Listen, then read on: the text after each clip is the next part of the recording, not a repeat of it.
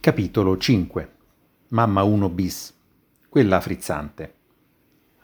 Ho fatto cenno ad alcuni episodi legati agli anni della giovinezza di Mamma 1 bis e del suo modo anticonformista, ancor più per una giovane donna, di vivere quel periodo e di come fosse stata per me una presenza molto importante, sebbene a volte un po' ingombrante, devo ammetterlo il periodo che va dai miei 20 ai 30 anni è stato per lei forse il momento più difficile.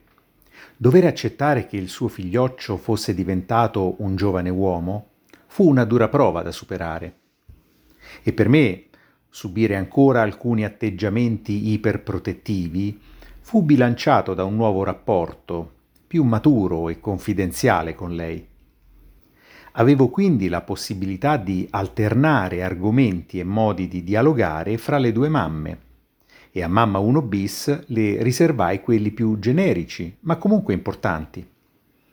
I miei gusti musicali e le notizie di sport si trattavano quotidianamente ed in modo spesso acceso nei contenuti e nei rispettivi punti di vista.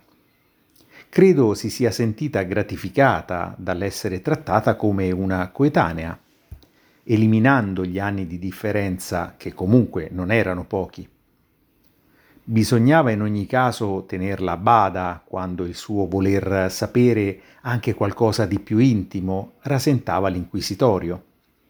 In questo senso gli amici più stretti di allora, apparentemente, non sembravano molto d'aiuto. Anche loro, una volta rientrati nel suo recinto di protezione, subivano lo stesso terzo grado al quale io mi ero ormai assuefatto, ma dal quale, come detto, ero riuscito a prendere le giuste contromisure. I meschini, invece, si svincolavano dalla sua morsa con una domanda che d'incanto sviava l'attenzione su qualcosa di diverso e decisamente più interessante per mamma 1 bis. Ma lo sai cosa ha fatto tuo nipote? A questo punto il pallino passava decisamente nelle loro mani e, come gli incantatori di serpenti indiani, potevano dire qualsiasi cosa. Lei li avrebbe comunque seguiti nel turbine delle loro farneticazioni senza minimamente distinguere verità e fantasia. Quindi fui accostato ad un gruppo di loschi personaggi, i quali avrebbero danneggiato delle suppellettili della scuola. Rischiavo di essere anche io segnalato come uno dei potenziali delinquenti. Ma la parte per così dire sentimentale la incuriosiva alla follia.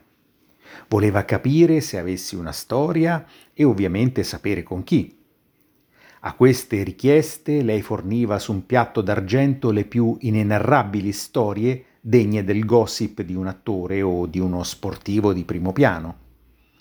Così mi ritrovai accostato ad una donna sposata, con figli, una quindicina di anni in più di me, e soprattutto con un marito pericoloso e gelosissimo.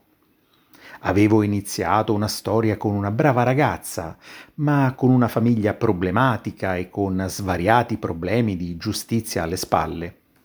Oppure, in assenza di particolari piccanti, il loro commento del tipo è carina sì, ma a me non convince, apriva un portone a quello che avrei dovuto gestire io in un secondo momento con lei. Il fatto che, soprattutto l'ultimo anno di scuola superiore, il gruppo di ragazzi e ragazze fosse eterogeneo, ma molto unito, fu per lei da un lato occasione per conoscere principalmente le componenti femminili. D'altro canto vedere tutta una serie di amiche e non identificare quella che magari potesse essere qualcosa di più, la faceva incaponire come Sherlock Holmes davanti ad un dettaglio da decifrare per arrivare all'assassino. E fu così che un giorno il suo parere, scolpito nella pietra delle sue personali sensazioni nei confronti di una ragazza del gruppo, creò un contrasto abbastanza acceso fra le due mamme. Sono Evaristo Tisci e questo è il mio podcast che si chiama Perché? Ma forse lo cambio.